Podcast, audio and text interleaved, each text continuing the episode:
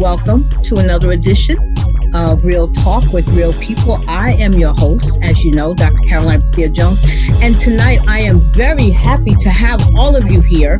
And um, I want to start by asking each of you to introduce yourselves and let me know and let the other guests know if there was any podcast that actually resonated with you. So I'm gonna start with on my left. So I'm gonna start with Khadijah because she's on my left, and then I'm gonna move this way. Okay. So Khadijah. Okay. Um, um let me start. Um, I'm Khadijah Bethea. Um, I was born Michelle by Michelle McLaurin. Um, I'm a revert to Islam. Um, I'm married with two grown sons. I was going to say little boys, grown sons. I'm a school teacher, currently a school teacher. Um, I have a couple of organizations. I also have a, a nonprofit organization called Al Shura Community Resources. I'm also the advisor for the Muslim Student Association and the coordinator for the Islamic Youth Association at this time. And what was there a podcast that you listened to that resonated with you? Um, listening to all of it, I I, I kind of related to everybody to be honest with you, because of my background. Just I understand every which with with what everybody was saying though. It kind of all I don't know. I would say that I can relate to all of it. Okay, it was nothing that really just stood out. It just I related to all of it. Okay, very good. All right, next we have Alban Jones. Hello, folks. It's uh, AJ here, and uh, uh, by day, utility worker, PSE&G. By night, doing the things that I love to do that keep me happy and motivated and uh, I'm probably the dissenting voice on the crew because uh, I am not that spiritual brother. I don't take that journey the same way you folks do, but I don't dissuade none of you in the, the quest that you have. Uh, I really enjoyed this series, to be quite honest with you. Uh, you know, when my wife asked me to partake in it, I was like, really? She's like, absolutely. So it allowed me a chance to say what I wanted to say. And I will say I definitely resonated with uh, you, my brother. He's underneath me. That's Brother Harvey. I like their talk because the cool thing about their talk was it seemed that they had did a pre-talk that she didn't record. So whatever jewels was dropped there, they had to almost recreate, but take it in a different direction and yet still capture that gold. So that was awesome. I heard uh, uh, Brother Lonnie, uh, fellow Jones, no relation, uh, but musically connected.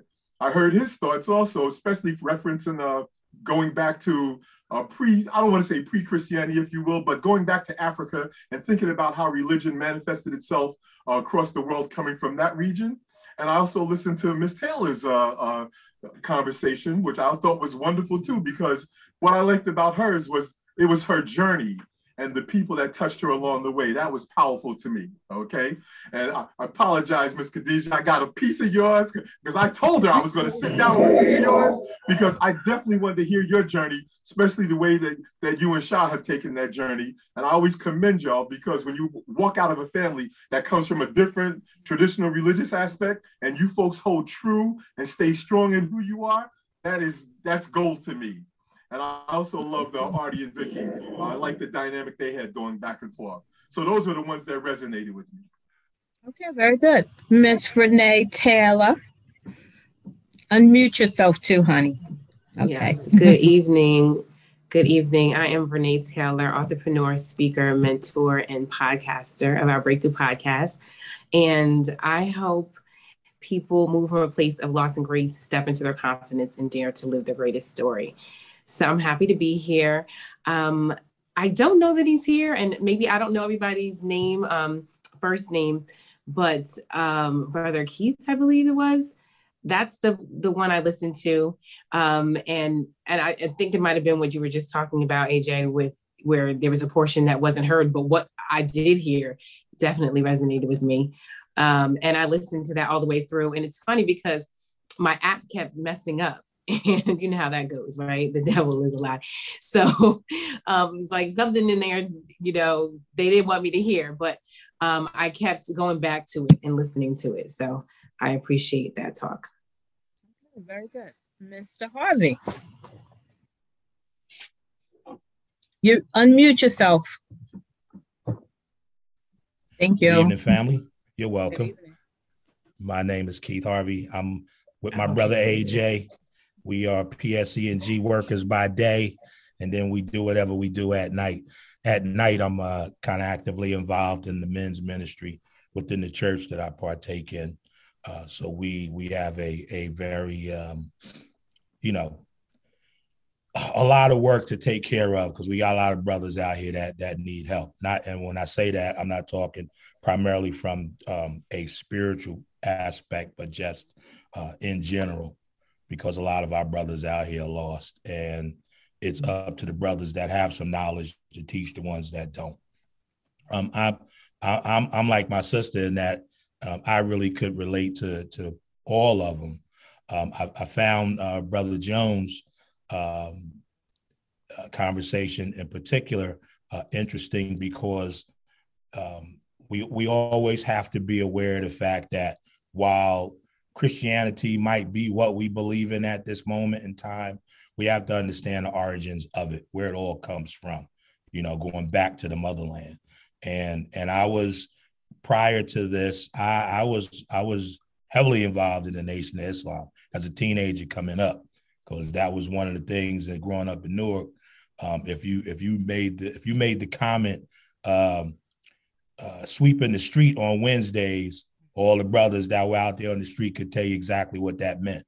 Because Wednesday nights were the, were the meetings up at Temple 25, and the brothers would come out in station wagons and vans and if brothers were hanging on the corner, they'd scoop them up. And if you were young enough, or too young, I should say, then they would ask where you lived, take you to your house, ring your parents' doorbell, let your parents know that they got you and where you're going to be, what what it's going to be about, and they will drop you off back home.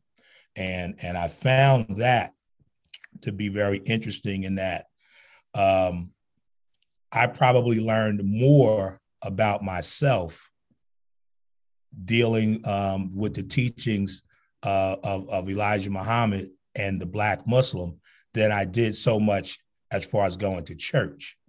But now going into church and actually looking at the Bible from a different perspective gave me some uh, some completion in in in both understandings, right? So even so, so going back to like what Brother Jones was speaking about, if you go back to to Africa. And if we go back into the Bible at the same time, you know, not trying to be too long winded, but you know, we know that we've got we've got um, two sons that came out of Abraham, and those two sons are the fathers of Islam and Christianity, and there is some some semblance in both if we just you know if we read to understand and not just read to read. So so I found I found his probably the the most um, you know that, that caught my attention the most, but but I can relate to all of them. Very good, thank you. And um, Brother Jones, uh, you're the last one. Um, take yourself off mute and. Uh, okay, once again, my name is uh, Lonnie Jones. I am a um, uh, an elder with the AME Church, uh, a martial arts instructor, and um, saxophonist. And um, one of the ones that I kind of enjoyed the most was really hearing AJ's take on his journey and his understanding of the journey, being that um, you know our relationship, especially through the music, um, and his like I tell his wife, he has more spirituality in him because I know him personally from a perspective of how you should interact with each other as human beings. He holds more spiritual understanding, whether he accepts it or acknowledges or not, than many that call themselves Christians or Muslims, just in the way that I see him interact with people as a human being, which is for me the ultimate, regardless of your religious practice or, or the way in which you worship. Um, because I was thankfully I was privileged due to my jobs and the martial arts and just me traveling to go to many other countries and to get a in-depth perspective of their worshiping of God to find out um, how how religious denominations has corrupted God's expectation of us through the human experience. So to hear AJ was really the deep because he got more spiritualness in him and understanding than some folks who run around, you know, with all the stripes on their sleeves and and all their degrees and and so forth. So um, you know, that was it was even though I did know of many of his understandings, but uh I could identify with a lot of the things that um, he spoke about because he spoke from a human being perspective, which is what I believe God in turn. Because when you ask people, well, what religion is God? Uh, well, okay, let's give it to me. You can't give it to me. He's every, because you can't say that God is omnipresent and and and all the omnis you want to to to preclude to him, but to say that you have the you're the gatekeeper to the relationship and understanding with God because of the way you were taught and you believe. I can't get with that. So um so that was that's it. Okay, thank you. Thank you all. Um, as you can see, we all come from all walks of life. There are no two people who are the same. What I loved about this journey is that being able to talk to each and every one of you and like Khadijah pointed out, like Al pointed out, like all the rest of you pointed out, I got something out of everybody's conversation. Um, Brother Keith, unfortunately, y'all didn't hear the first part, but he didn't even realize himself how he was ministering to me. I didn't even realize I needed to be ministered to. I mean, I was the host, I was interviewing him. But in that moment, I needed something. And in that moment, he gave me what I needed. And I looked over and saw that I didn't even press record because I was in my own little state of wherever. But sometimes we realize that we don't, it's not about everybody else as much as it's about us, the individual. So, what I love about the Candid Conversations is I got an opportunity to literally talk to all of you. And you shared with me very intimate um, conversations about your spiritual journey, your walk. And this whole entire year has been something that I will always, always treasure. So, the teacher in me gave you homework. So, I'm going to ask you all if you had opportunity to do the reading and are you ready to discuss it? Now, I want to tell you that I am just the moderator tonight, which means that I'm not making any comments. I'm just moderating, but I want you to feel free to have this conversation among yourselves. And I'm going to be very curious to see how the conversation takes shape. Now, we shifted a little bit, so I'm going to move to my left again, and I'm going to ask the person to my left to begin, and that is Alban Jones Sr. So, what you got for us? you did the homework, right? I'm gonna need you to take yourself off mute because no one can hear you. I just said that. I said I gotta come because unlike y'all that walk around with these things and blaze it in your forehead, I had to put it in the Word document so I could read what it, you know, that that verse, if you will, and uh, I'll read it out loud so so I can hear it again. And it says, "But the hour cometh, and now is." when the true worshippers shall worship the Father in spirit and in truth, for the Father seeketh such to worship him. And so, for me, being that dissenting voice and being that non believing type, those are wonderful words to me, but there is no resonance. It does not sink in and seep into my soul. I can understand what the, the words are saying, and I, I always approach uh, uh, from a motivational speaker type aspect.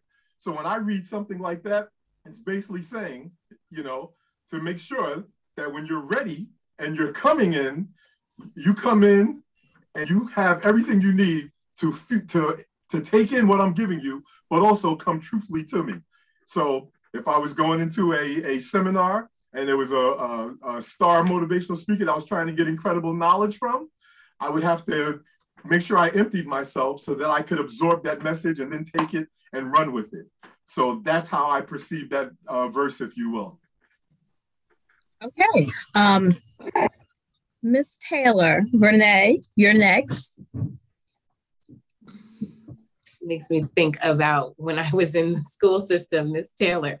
Um, yeah, so I I would I would agree that it's really about and I did do the homework. I did read it. And I was actually, I wanted to ask you a question, even though you're the moderator. You said you're not going to be talking, but I was kind of curious as to why you chose this particular scripture um, and, and where we were going with it.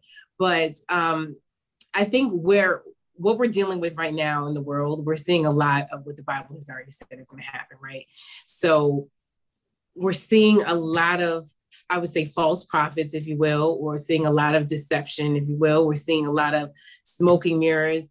Um, I actually was having a conversation on another forum recently about the difference between Christianity and being a believer. Um, because I I feel like I've been a Christian my entire life, but I feel like I'm only hit the cusp of what that means, right? In terms of personal relationship, what it means to really operate with kingdom power. I don't think there was a lot of things that I learned in the church um, about being a true worshiper. To um, Brother Keith's um, point with with regards to the Nation of Islam and how they would go out and still go out to this day and really evangelize. You know, I don't see that as much in the church. Um, and we're not seeing true worshipers, I mean, it's hard to say, right? Because we can't really truly judge, right? Because God knows the heart and God sees the heart. But God is really looking at us completely strict, right? Not from what the world can see. And I think a lot of what we're doing now, what we're seeing within the Christian faith and within the kingdom of God, or with, within the kingdom, um, is, or body of Christ, I should say, is that people are showing up outwardly for the world to see to appear a certain way to project a certain um, you know persona but it may not be true and this bible this bible verse is saying that god is looking for you to be show up in spirit and truth and only he's going to be able to know that right because we're all coming up together right and so i think that's the difficult and challenging part um, as we are in the world, right? But we're not supposed to be of the world. Um, it's really, really a challenge because um, we're just, you know, we're really trying to make it. But I, what I see a lot of is that Christians in the world are trying to assimilate. And I don't know why that is. Um, prime example, I am now located in Ohio. I just recently moved here and um, I listen to the gospel station. I think it's 107.1, right? So it's also the station that houses Erica Campbell's um, Joy. Uh, I believe it's like, I forgot what it's called, something Joy um, radio. And um, I'm listening to the gospel music and I remember turning the dial and, and listening to something and thinking like, and literally turned away from it because I didn't know what it was because it sounded so worldly. It sounded like like a worldly song that I remember. And I was just like, wait, what, what is this? And and it's almost like you don't even know that it's God's music. Not that we can't, you know, take, you know, a certain melody and and put, you know, inspiration to it, but just something as simple as that are we really worshiping in spirit and truth? So that's kind of what I got out of it in a nutshell. Thank you very much. Um, Mr. Harvey? Sister Taylor, that's why some of the comedians talk about Kirk Franklin and say it's just a matter of time before he start cussing. Because his music sounds because his music sounds so worldly I, at times. So I love it's, it's a matter of time before he's gonna slip up. Because he definitely words gonna come it. out. Oh yeah, oh yeah. I See, like Kirk I'm, Franklin. me, I, I, mean, I, I, I try to look at Kirk Franklin. I try to look at everything very simplistically. Um, it, it was a it took a long time for me to to uh, walk into a church house. Like I said, I started off um, well in the conversation that we had had, Caroline, before I found out you weren't recording me was that what was was that um, from from as far back as I can remember, I've always wanted to know why was I here.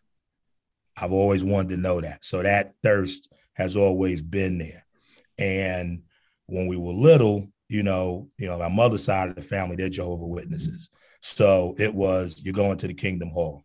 And unfortunately for, for us, we lived right next door to the Kingdom Hall that the family went to. So it wasn't like I could say I got lost walking or something happened. It was like literally walk out the door, walk to the corner, there it is. Right. So we had to go there. But when I got 12, my mother says, Well, you know, at, at that age, Jesus was up and about his father's business. So what I'm saying to you is you don't have to go there, but you got to go somewhere. I was like, Thank you. I'm out because I wasn't feeling that at all. Got into the Nation of Islam, did that for probably all of my teenage years up until my early 20s, until I heard some things that I thought were a bit divisive and probably was just coming from the leadership within that temple.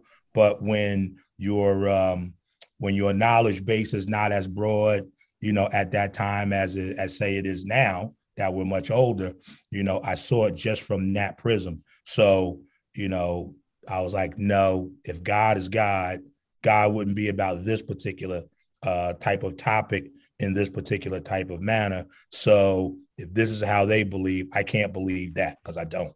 So I'm out. So I just I've been a wanderer, and I've been around to a few places until I, you know, eventually um, made it over here to First Baptist. But I say that to say that in in this particular verse, and when you go back a couple of verses to the beginning of the subject matter, we're talking about um, Jesus coming to the well and talking to a Samaritan woman and asking her for some water. And she's taken aback that he's asking her for some water because she's a Samaritan, he's a Jew. And she's basically saying, You guys believe XYZ, while we believe ABC. So why are you even talking to me and asking me about giving you some water in the first place? Right. You take that and you can really go into that conversation because you can imagine how deep the conversation may have gotten. But at the end of the day, um, at least from what I'm learning, Old Testament, New Testament. Old Testament is all about laws. And we tend to take Christianity you know, and, and I say that more so than than Islam, you know, but because I've noticed it more in Christianity. Christianity takes takes laws and then compounds more laws upon the laws to where you walk around feeling like as a Christian, you can't do this, you can't do that, I shouldn't do this, I shouldn't think that. And you basically handcuff your own self, right? Whereas Jesus came along and said, that it's all about relationship. To get to the Father, you got to come through me. And that there's only three things that are really out here to love God, love yourself, love your neighbors, you would love yourself. Most important, love, right? So in this verse, the way it reads to me, God is looking for real. God is not looking for phony. God's not looking for the Sadducees and the Pharisees that are so um, uh, highly favored that they're no earthly good. Ain't looking for them jokers. Not looking for the ones that got to sit up in the front pew and, and look down upon whoever comes up in there that's not dressed up to their standards or smell up to their noses standards. You know, God's not looking for the ones that can quote scripture the same way they can quote a rap verse. You know, God's not looking for any of that. God is looking for folks who are actually living out what we were intended to do when we were created and put on this planet. To, to me, it's, it's, it's just real simple. When God is looking, God is looking for real. God's not looking for phonies. And and you don't have to. One of the things my grandmother always told me, you don't have to go to church in order to go to heaven. Right? You just need to have a relationship with God. Whatever you call him, God, Allah, Jehovah, whoever you call them, as long as you have in the morning a one on one relationship with the spiritual being that you hold most high and dear to your heart, as long as you go out here and try to treat your fellow man as best you can, if if you have it and you're willing to give it, you give cheerfully because the book says God loves a cheerful giver. So you don't give uh, begrudgingly, because if you give if you give begrudgingly, you're really not giving. You got to give from the heart. Everything has to come. Everything we do has to come from the heart, because that's what God is looking at. And to me, that's what this verse is saying. God, God is saying the time is now. The time is near where it's all about your relationship with me, my relationship with you, and how well are you keeping those things that that that I honor and have instilled in you, how close are you living by that and putting that out here into the world to hopefully save another soul? I mean, I, that's how I see it. Okay. Um, Khadijah? okay.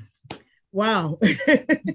um, I, it's a okay. lot to digest, I, I know. yeah, it is. It is. Um, and I did do my homework and uh, I'm just listening to the, the people that just spoke just now, um, Brother Har- Harvey and um, Miss Beautiful Taylor.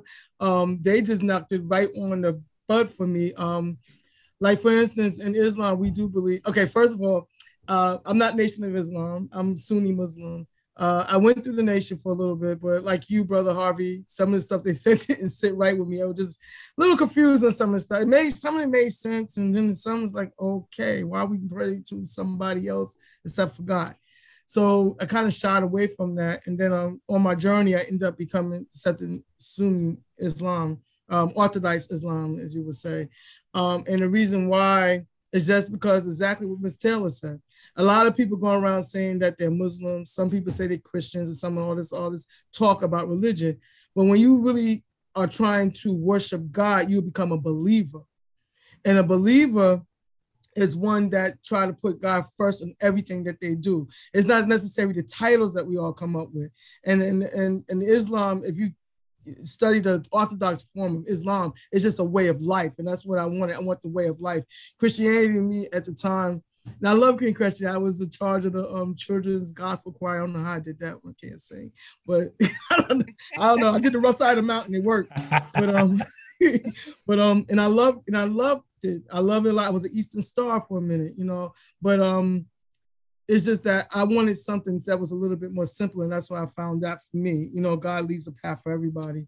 Um, in Islam, we do believe not to um try to force nobody to accept Islam because God chooses where He wants you to be and what path He wants you to take, and you just embrace your brothers and sisters in that form.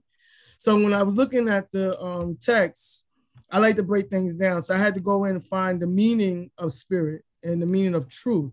And in Islam, we really stress the meaning of spirit and truth. Um, and what I found, and I'm gonna get my little notes. my little notes. Um, she took notes. And deep, yeah, I, t- I took my notes. Um, and spirit is like um, what's residence in your soul, your attentions. Like Mr. Harvey said, deals with your attentions first. Everything you do deals with your attention. So you have people that well, I'm gonna give twenty thousand dollars to the church, and is he doing that to show off? Don't know on Judgment Day, God said that you ain't do it for me, you did it for yourself, so everybody can say he's this person in the church that gave twenty thousand dollars. So in Islam, we do believe that it starts with the attention. That's your spirit. That's it sits with yourself, and then you have to be within truth. You have to worship God in truth, right? Not with the falsehood, not with the extra side um, talk. You have imams and pastors and other um, um, Judah in Judaism. You have the um, I can't think of the uh, rabbis. They start speaking from themselves, from their own what we call nafs, trying to lead you to believe what they want you to believe instead of what God wants you to believe, and that's not in truth. That's why we taught in, in Christianity, in Islam, in Judaism to study from the cradle to the grave, study for yourself. You know, instead get the truth for yourself. And that's how I took that text. And there's not a lot of people that do truth, that follows the truth. Yeah, people that's not, you know, I it kills me when I hear people talking about in church where the pastor said is, did you read the Bible? Did you read yourself? Did you read the, what the scholar said about that text before you go with that one little sentence and it has no meaning to the rest? I, and I'm so serious. They do that in Islam too. Everybody does it. The human is a human fault. And that's why it's only a little bit of people, according to the text that we just read. It's only a little bit that's going to go out and go all the way and find truth. You know, and, I, and that's how I look at it. I said, um, it, it touched me because Islam and Christianity, when people really sit down and take both books, it's the same thing. It is. I find that tech that um what you call verse, we'll call ayah in the Quran. I find similar ones. I I, I went into the um research. I, got to, and I'll send it to you, Count. I got 20 verses that matches that to. You be like, is that from the Bible? Are you sure that's the Quran? And, and I mean, because that's because God is not a God of trickery. Right. You know, he gives everybody different paths, but it's not necessarily different paths. It's the straight path. It's the same path, but different understanding because people comprehend things differently. You know, like like I told you before, the Bible, basic instructions before leaving Earth. Some people don't know how to live that. I didn't know how to live that. I tried. I'm gonna lie. I, I really tried. I, I am man. Look, I, I, I got jealous because my friend had Holy Spirits going. I can't get the Holy Spirit. I, I, I thought something was wrong with me. I thought I was just filled with sin. I was going through all my little dramas. I decided to go to synagogue and went to the synagogue. That didn't sit with me too right. You know, that was weird. Uh, the whole situation was weird. But I realized that the bottom line across the board, everybody got the Ten Commandments. Can't go along with that. You gotta start off with that, right?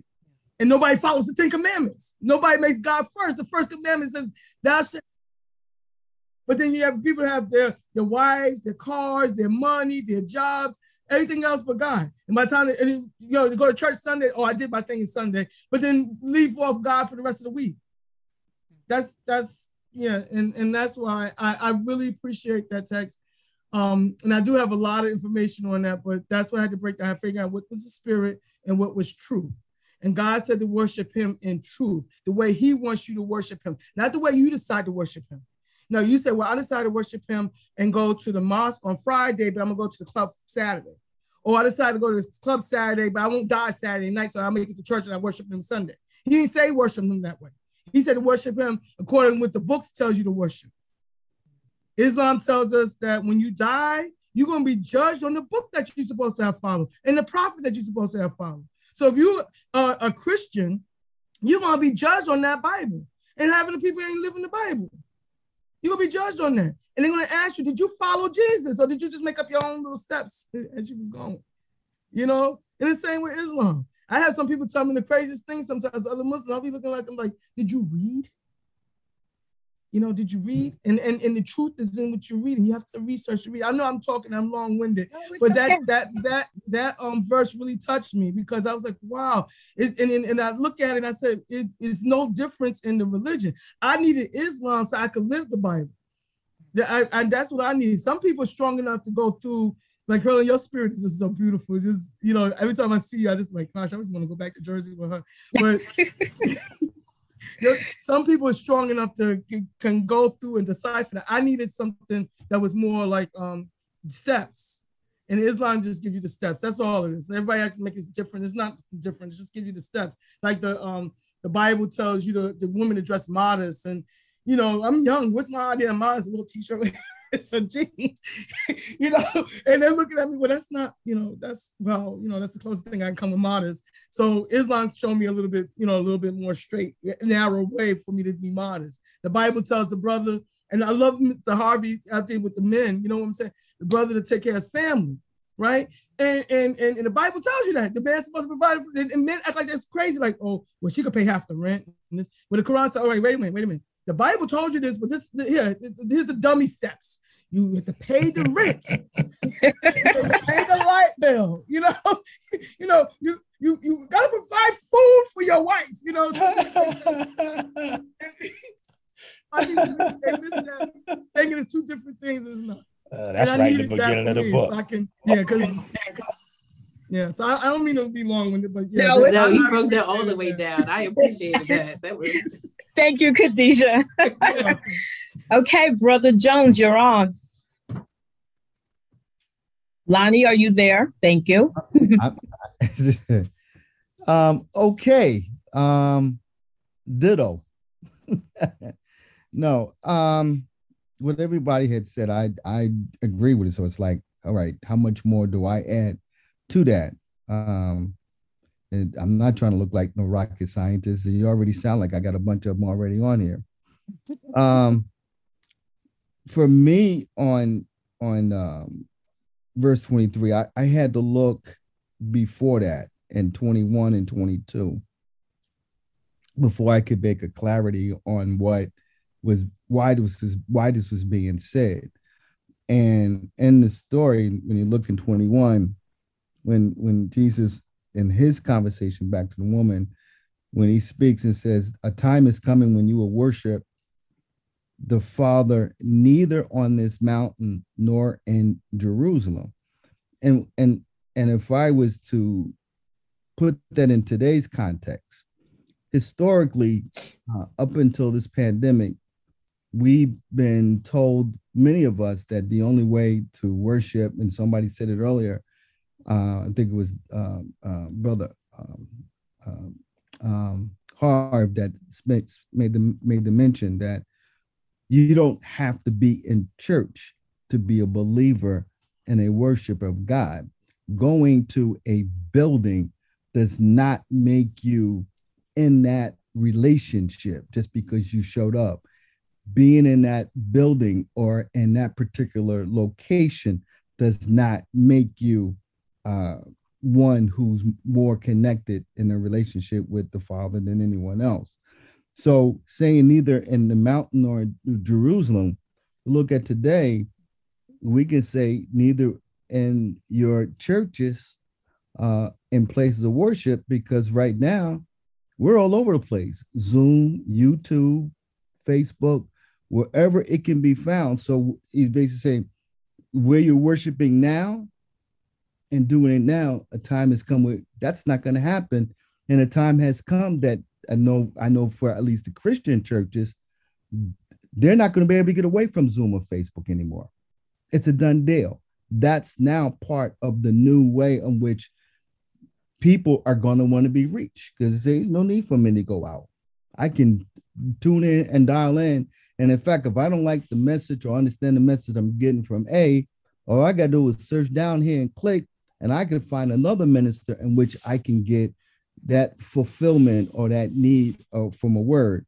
So again, going back up into 21, and as we start getting back down to 22 and 23, um, when he says, "What you do, what you worship what you do not know. And then he follows us up you worship what you do know. And for him he's saying the salvation is from the jews.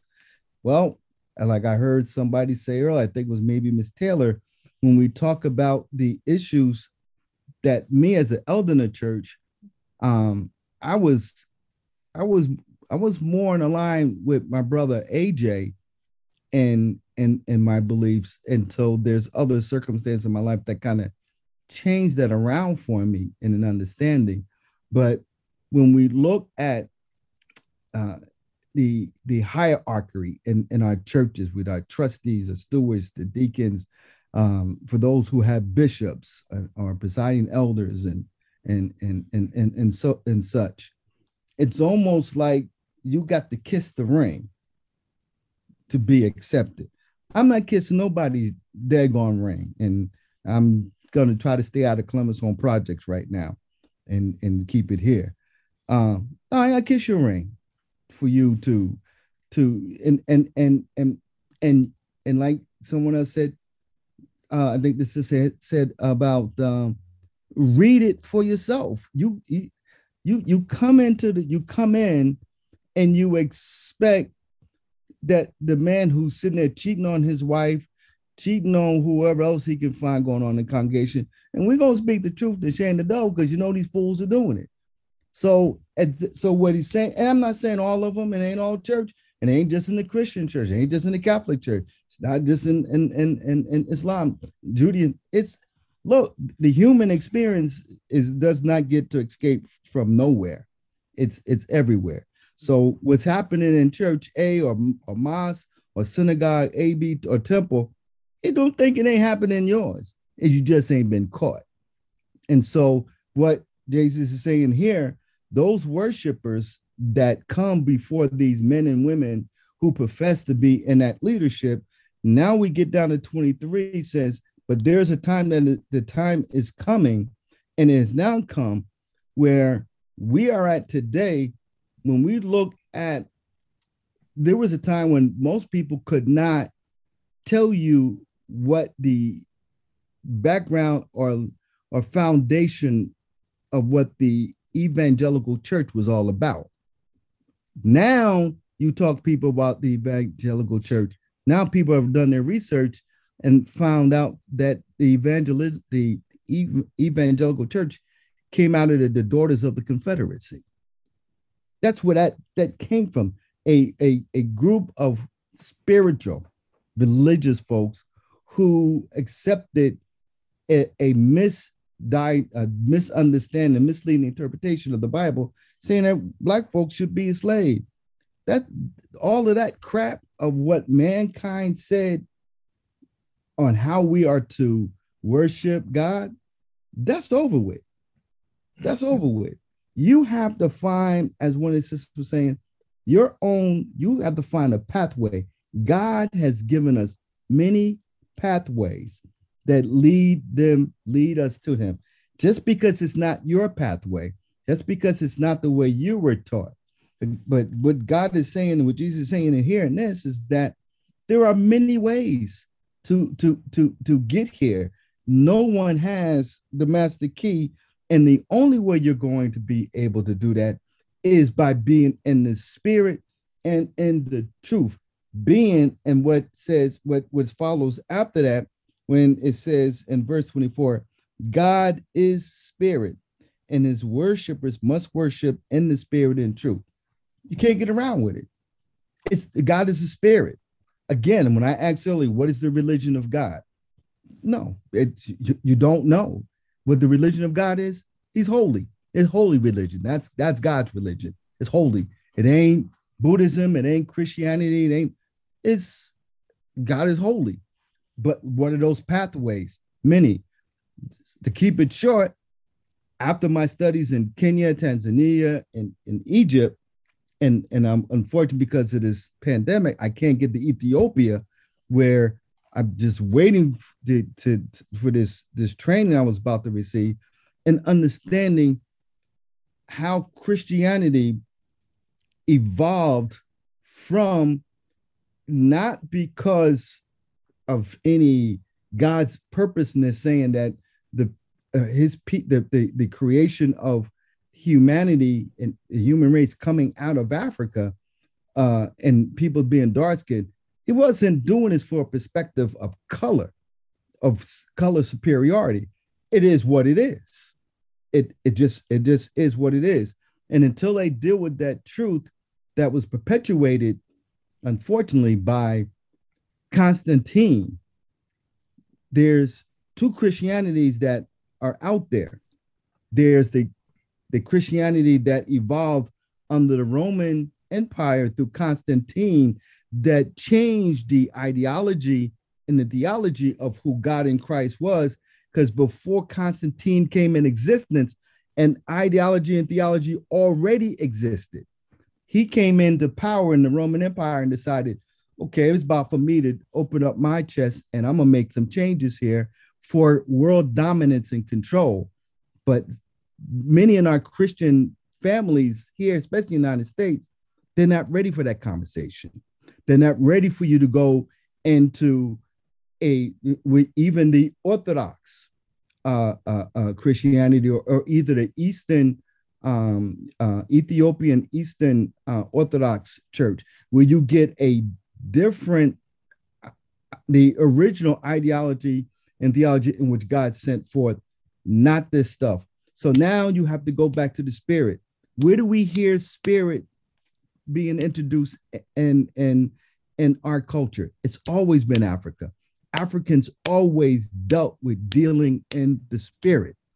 We've always dealt in the spirit realm. And what have they told us? If you deal in the spirit realm, believing, believing in the spirit, then that's evil. How can you say that when you to be absent from the body is to be present with God, being in the spirit? You you're sending out missed messages. So even their teaching is is is is misleading because if I'm as an African, I say, well, I respect, acknowledge my ancestral past in spirit and those who came before me and how God received and interact with them. And I choose to worship in a way that does not bring any shame or disgrace to God, but because you don't understand it, now it becomes evil. That's what we've been taught, and that's what we have learned. So even here, God, God is saying, even in the Bible, even though this might have been one of the last of what was from the beginning, let's be very clear. You may sit here because it doesn't say anything about searching God, uh, um, um, worshiping God in the AME church. It doesn't say worshiping God in the Baptist church. It says because the Bible, it, it, if you look at the Bible, Bible ain't supposed to be about no denomination. It's and it's a it's it's it's God's word in which we're supposed to live. So who could care less what it is that you're based on if you're not speaking in the truth and the understanding of what God initially intended for us to be as human beings, and you're not in the truth with that, and you're not doing it from the spirit, then you might as well you you you may as well just close the door, turn the key somewhere else, and and and and be done, because that, that is the only way you can accept it. And and and for those and and just like the sister said, I cross reference a lot of scripture even doing my men's Bible study, what was found in the Quran. Because, like I try to talk to the brothers in the Bible study we do, is that you, we this Bible study is is to teach you to have an understanding in relationship with each other as human beings. Yes, this particular pathway of Christianity following the Jesus Christ, but do not, do not tell my brother who's a Muslim that he's an evil man, and because he doesn't follow in this way, who prays more than I pray, and who also understands and accepts Jesus Christ as a Sunni Muslim, and and speak, you're speaking out of ignorance. You're speaking out of ignorance because you don't know. Because if that is all you're taught, then you haven't really searched out to go worship in the truth because you're speaking about things that you have no knowledge of. So if you don't have knowledge of, then you leave it alone. You be quiet and stay where you're at in the pathway that God's given you, never condemning another person's pathway and understanding because you don't. And then I'm going to get off my soapbox now. Okay, well, thank you. It was interesting to hear all of you talk about um, what you perceive the um, scripture to to mean. Um, I have a question, and I want all of you to um, answer this question. Wait, I'll start with you. Can you answer the question first? Stella asked you, why did you choose that for us? We'd like to at least hear that from you. Okay. All right. Um, I chose that particular verse because in this whole um, walk from the time I started um, last January till when we ended with you, Al Jones. Um, one of the, the the things that I kept picking up is that everyone had their own sort of religion going on here, and people who I talk to, even outside of this group, everyone has their own religion. It's almost like we're back in the Tower of Babel. It's, it's and Al, you and I for instance, had a conversation a few nights ago, and you and I just kept bumping heads, kept bumping heads, and I keep saying, and I kept saying, you know, we are saying the same thing, but we're just saying it differently, and for some reason, you keep thinking that I'm saying something different than what you're saying. So, what I was trying to show is that it's not about what religion that you follow. It's not about church. It's not about being part of this group or part of that group. That the whole idea, and Miss uh, Lonnie, you had said it in many of your conversations about humanity. We have lost our connection with each other. And I believe that we have lost our real connection with God. And if we can get a connection back with God, we will have a connection with all the rest of us. God is not a God of confusion. So he's not going to allow all of us to be confused as if we're still in the Tower of Babel, where all of our languages have been scattered and nobody has an understanding of anything. I know for a fact because I also do a lot of studying that there are a lot of words that are different from the Hebrew language, the Greek language, other languages that literally mean the same thing. But because you don't have an understanding of Greek or you don't have an understanding of Hebrew, you don't understand what's going on. I wanted us to imagine, uh, we had this conversation too, our consciousness. If it was just our consciousness, forget we have a body, forget, you know, that we are in this world. If it was just consciousness, how would we connect to the one who created us? So I was very interested in bringing that to the forefront about spirit because I I I believe that spirit is is something that has been a gift that God has given us, that He has given us a piece of His Spirit, part of His Spirit. We are a part of God's Spirit. And in order for us to really understand what that means, we had to understand what it meant to worship God in spirit and worship God in truth. So that is what I was hoping to bring to the conversation that we would be able to at least discuss the possibility that we are all coming from the same source, coming from the same place, and just literally confused about our different languages. And when I talk about different languages, I'm not talking about um, I speak Spanish, you speak, I'm talking about language in which we understand things, our understanding of the different languages um, pertaining to scripture is skewed. We, we don't understand each other.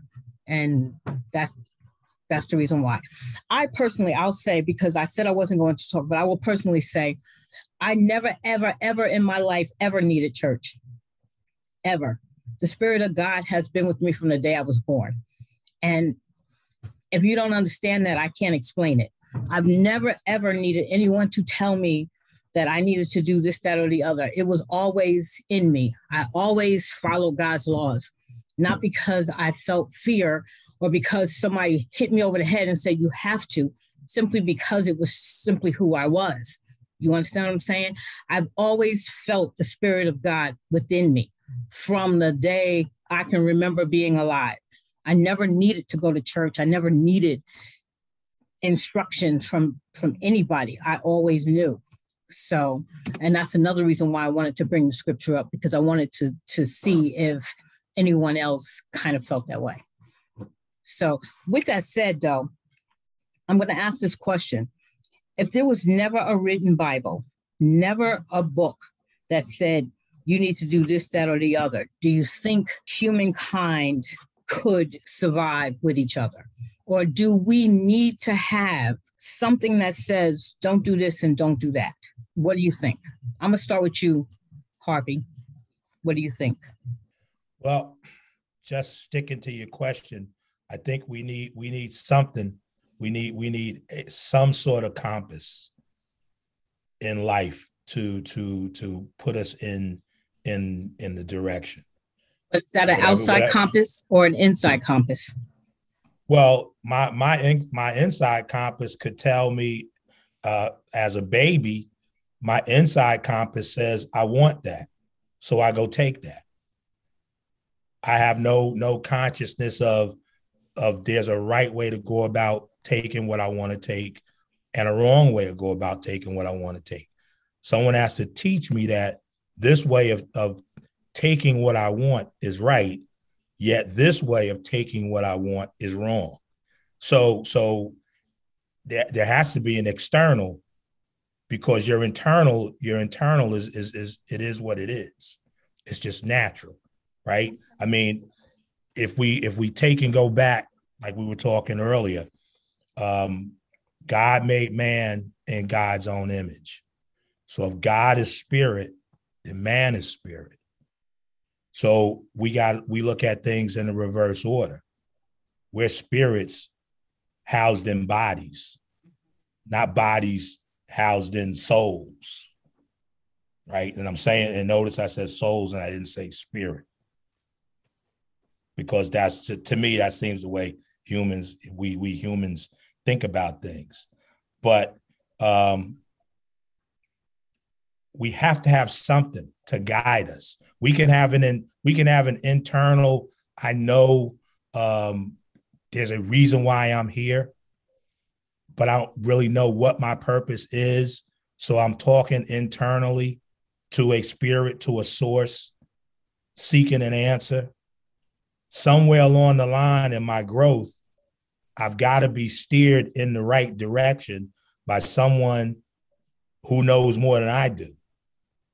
Otherwise, I'm just going to continue down the path that that I'm on, thinking my truth, because that's what it seems like the what the world is full of today. It's it's a lot of my truth as opposed to the truth.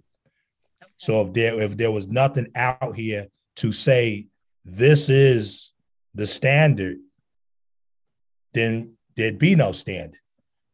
Your standard would just be whatever you want it to be. Okay. So hence that Tower of Babel. Mm-hmm. You know, I mean, I I think we we gotta we have to have something. We we can't have nothing you know, and, and and you know, like like uh like Brother Lonnie was saying, this isn't a black or white thing.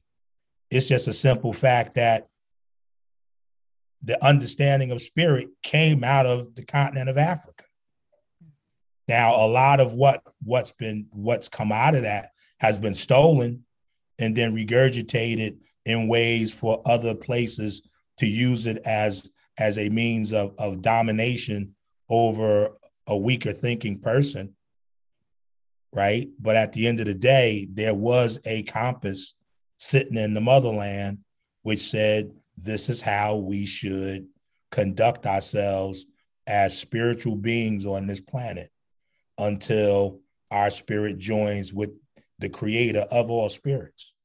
Okay and who i'm gonna stay right there for a minute.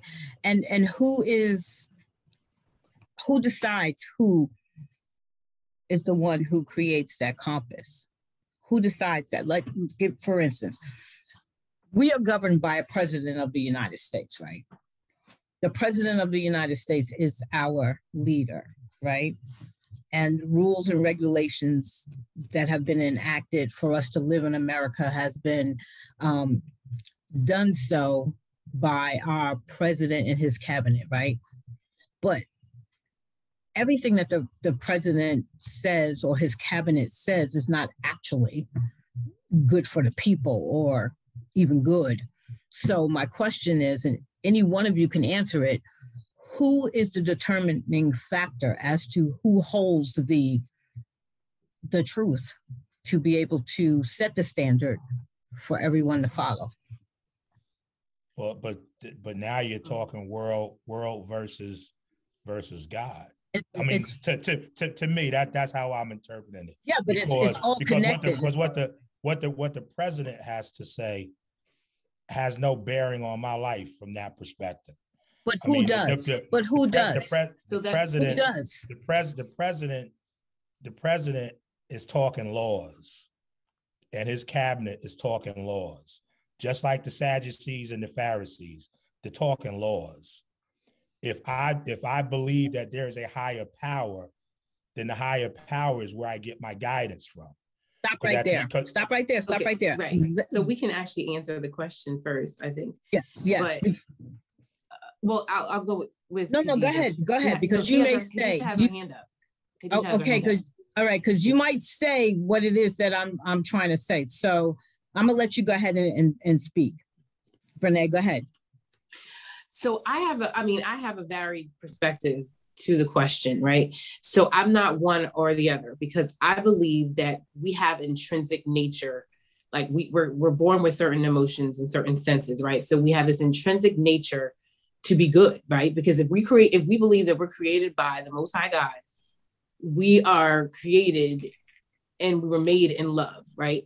So, for example, a child naturally organically loves, gives, you know, maybe shows affection, um, has certain emotions. And it's not until that child is reared or conditioned in a certain way that that child is taught to hate or taught to understand that there's a difference between this and that or taught to even fear. They say that, you know, as a, as a baby or, or as a young young little person, you know, you can throw a child into the water. They're not going to know to be scared unless someone tells them, right? So most times they even use that tactic now with babies as far as like rescuing themselves and and teaching them that because a lot of kids can't swim. So I use that as an example because, you know, that is the natural nature that we have if we are if we're really believing that we're created by God. I think it's when we're met with the world, we're met with certain certain agendas if you want to talk about like you said with with the presidency right and the government. When we're met with certain agendas it's only then that i believe that we can become corrupt or we we are then challenged. Whatever it is that we believed or what we thought or what we knew or what we felt is now challenged. And it's not to say that it's good or bad but i know for me i tell people you gonna commit a crime, don't commit it in front of me because I know I'm not a good liar. I know I got I got conscience. There's certain things that people be doing, and I'm like, how did they go home, you know, that night and and look at themselves in the mirror? How did they go home and just eat dinner with their their family and be okay? Like it's always unsettling. And I'm not perfect, you know. Pray for me. I'm not, I'm not perfect at all. Um, and I'm God's working with me. We're cursing when I get really angry because I can go from zero to 100. And with that, even with that, God convicts me. I think there's, I think that's God convicts me, but then also, even before I knew God, just as a child, naturally, there's this consciousness. If we go back to like just who we are in our humanity, that tells us, mm, something's not right here. So I believe it's a combination of both. Um, so I can't really answer that question one way or the other. Um, but and I and I'm not really sure what my answer is for your next question in terms of like who governs that compass. But I'll you can come back to me. I'm glad that you said that. Now, Keith, I'm gonna get back to you for a minute because that's what I was alluding to. A lot of times we have a tendency to think that somebody else other than ourselves have the answers to all of our problems or keeping us in line. I know you said that you believe that there that needs to be a compass, but my question, I guess, was who sets that compass? Because we are all, you know, we're all fallible human beings. We're all capable of making mistakes, no matter how good we think we are. So at some point, it's not man that that should govern us, but it should be the the spirit of God that lives within us that that governs our standard of right and wrong. I'm gonna real quickly. Um, all of you know the story of Cain and Abel. All of you know how angry Cain got with his brother Abel, right? All of you know how angry he got, and all of you know that his intentions was to kill him, right? But then God steps in before he even gets to that point, and he says to um Cain, you know, Satan is crouching at your door but you have the power to overcome it. Already in that moment, we see that this is, is a struggle between good and evil, but God has ensured Cain that he had the power to overcome that evil that he had inside of him to do what he was doing. Now we all know the story and we all know that he did not because he chose to to succumb to that need or that anger to go ahead and kill his brother. But my question, I guess, is when I said if there was no written word, because there was no written word during that time, if there was no Bible, if there was no Quran, if there was no book, are we, I, let me re, let me say it in a way that makes more sense. Do you think we are capable of being able to to do what is good and to do what is right to to build that compass inside of ourselves that leads us toward goodness as opposed to evil. And Vernae, you had said um, that. So Keith, I'm gonna give you another opportunity to expound because I stopped you from at that moment, and I'm, i apologize for that. To expound on um, what I just said, and then I'm gonna ask Al to give me his opinion, and then Khadijah, and then Lonnie. So so go ahead, um, Keith. Yeah, well, well, I think we're I think we were saying the same thing, just saying it differently because because Babble. because God God is God is God is God. Yeah. God is the Almighty. God is the All Power. God God is it's God's word. God God right right. The word the word was with God. The word was God. So if we are part of God's spirit, then that word is already in us. Now, as a babe, we can't articulate it, we can't understand it, but we feel it. When we when we connect with someone who who who is a little more uh, deeper in thought and and and more spiritually along in their walk than we are, they explain that to us. From a spiritual standpoint, it's the elders, be whoever that might be, and our families that explain that to us. Because the way I understood it, your home is your first church. So so you get it from you get it from home. So at that point, it doesn't matter to me what the president has to say. It doesn't matter to me what laws are put out here. I understand those laws are put out here and, they are meant to do certain things structurally, like you need a red light at the corner of an intersection. Otherwise, folks are just running into each other all day long. You know what I mean? You need some laws out here that make sense. But when we're talking about body, when we're talking about men- mentality, spiritualness, God is the compass. Right? We we we have to be taught, you know, how to understand how to tap into that spirit in order to get the most out of it for ourselves. But God ultimately is the compass. Has nothing to do with the president. Okay. The, the president thing was just an example to to bring. Yeah, yeah, yeah. But but but I understand that, and, and I'm just saying, president, man, whoever you want to call it, as the worldly leader, they they they are just a cog in the wheel. God is the is the compass. Okay, Al. Yes. So as your devil's advocate, I think I can answer your question way simpler than all of you.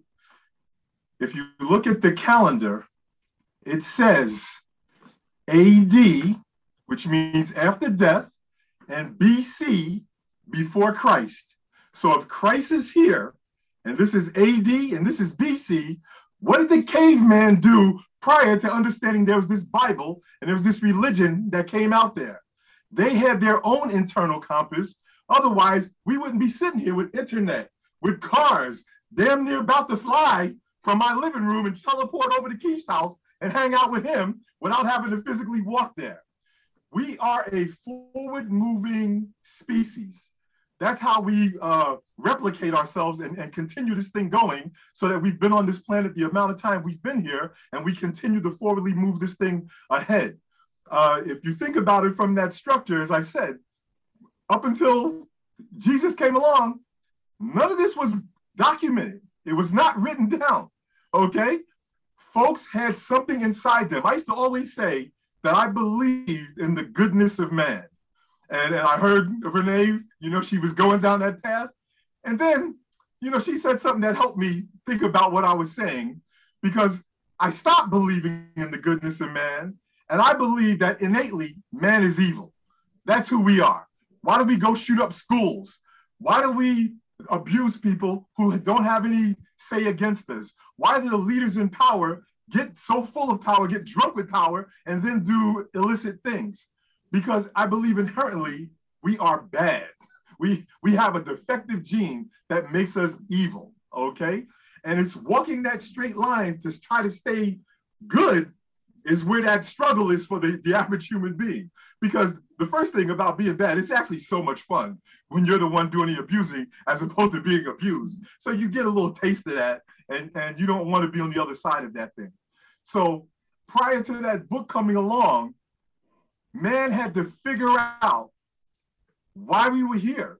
Because I think all of us have this burning desire to know why. Why am I here? How did I get here? What's my mission in life? You know, what was I supposed to do? So when you go back to uh, what Vernae said about little kids, you take kids of different denominations, they are literally two years old. You throw them in the park and, and let them have at it. They don't see color. They don't see uh, uniforms. They don't see the adults there. They see a bunch of their peers and they just gel together to make this thing happen.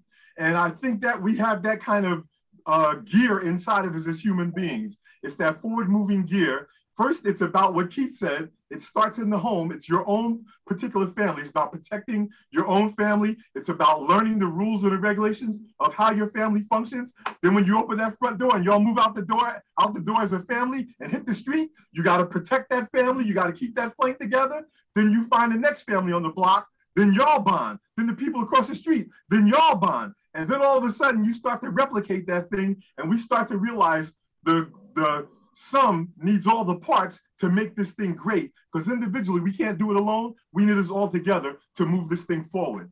So now here comes Jesus and he lands on the planet. And now all this stuff gets written down. And the people after Jesus now have this instruction manual, if you will, to, to frame their life because the innate problem that man has is we've always wanted to know why we here, who put us here? And if someone didn't put us here, are we so great in our own self that we did it ourselves? Okay. I don't believe that I'm that great. Anytime I start smelling myself, and believe me, you know I think I'm great. Uh, you know, that ego is strong in me. I, I don't have a problem admitting it, you know, because I think that I am really, really great. But anytime I start getting my feet off the ground and I start thinking I'm more than I am, I got to take that step back and I say this to myself all the time the minute I think I'm the greatest thing since sliced bread, it can't be me. It's got to be more than me. It's got to be bigger than me. Because if I think I'm that great, then we would be in the Stone Age because I could have never achieved all these things that we've achieved over time. So I will pump the brakes and say, hey, there's more to me than just what is here. So I think man innately is that compass that feels inside. You, you know that needle when it swings from right to wrong. I think we do error to the side of wrong because as long as we can get away with it, we will get away with it. And when we can't get away with it, then we throw the me a couple up. Okay, I'm sorry. All right, what's my punishment? You know, y'all ain't gonna throw the, the book at me. You know, there's not the cancel culture, and y'all gonna just take me off the planet. That's how I feel about that that statement. Okay, um, Khadijah, I, I I want you to answer, but I'm gonna I'm gonna add something since Al said what he said. Do you think that if we look at the way Al and even Keith and even um, um, Vernae um, spoke about that innate thing that we have inside of us, evil versus good, do you think that if if people were conscious of God all the time, there would be a difference in the way we conduct ourselves? Is it because there is no consciousness of God that we are not conscious of God at all times. And that is the reason why um, there can be so much evil in the world. Um, what are your thoughts on that? Do you think it is because there is a lack of God consciousness that evil still continues to persist in the world? Ooh, okay. I'm sorry, I, I gave you a hard one. no, no, no, no. I, I, was writing notes while he was talking. No, no. Okay. No. um, right, right there, what you said is God's consciousness. Yes, that's that's one of the reasons. But I just want to address a few things. The first thing is that the problem in society is that we don't know the purpose of life. People don't know really the purpose of life. It's in the books, though. Like um, Mr. Harvey said, sometimes the guidance is in the books. But before, like um, Alban said, and I was agreeing with him 100%. And we're going to take it back for Jesus AD. Abraham was a uh, the, um, the Abrahamic faith was always a verbal religion. It was never written down. So the book, the Torah, the, which is the um, the book of Moses, uh, the book of um, the Psalms, the book of Psalms, uh, the Gospel of Jesus and stuff. These books was never really written down. That's why when Prophet Muhammad Sallallahu came, they end up they finally finding that the, the, the, the, books is written after the prophets had passed away, and they start writing it down while he was alive so it could be corrected. So that being said, when people really realize the purpose of life, you may not need a, a direct document. Your guidance is the prophets. That's why God sent them. He sent Moses, John the Baptist, um, King Saul, um, all the prophets, Jesus, everybody as an example of what he how he wants you to worship him. So that so we didn't really need a written document until people, man, because I haven't said men is evil, but men have a tendency to um switch and start things and things in their own way. That's why I start you have to start writing it down. But it was meant, for our example, our guidance was the prophets. Our purpose of life is stated in all the um, verbal texts before they start written down that the only reason that we here, the only reason, there's no other, is to worship him. That's it. And once people really realize all I gotta do, everything that I do from working my job, cooking for my family, is to worship God. When you go in the kitchen, the sister said, Bismillah, thank God, I'm, I'm cooking for the sake of God, so my kids can be healthy to worship him later. Then you got a blessing for that. You go to work to pay your bills. You do them because God told a man to do that. So you worship. It's a form of worship. So when people realize my only purpose of life here on this earth is to worship God and then figure out every day how you get up in the morning and figure out how to worship God. No, you may not need a doctrine. You may not need a book unless you really are too lost. But then, like, like in Islam, we believe that God guides who he wants to guide. So he want to guide you. He's going to guide you regardless of book. Some people ain't can remember most they couldn't read it right. So how was they guided? Because God chose to guide them. You know what I'm saying? You're looking for guidance from God. You're praying for guidance, and God will give you what you ask for. You gotta really be careful what you ask for, because I asked for patience, and He put me in middle school.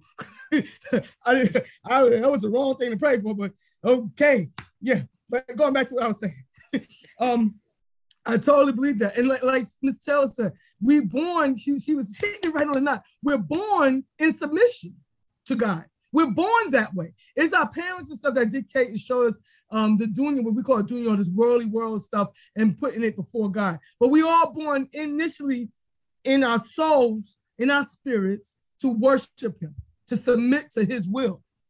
And, and, and, that, and that's where um, I think we are missing it. And, and, and the badness that we do, um, so you know, the badness we do is a blessing. Because once you know who your purpose of life is, because we may not perfect on purpose so we can remember it and repent every day.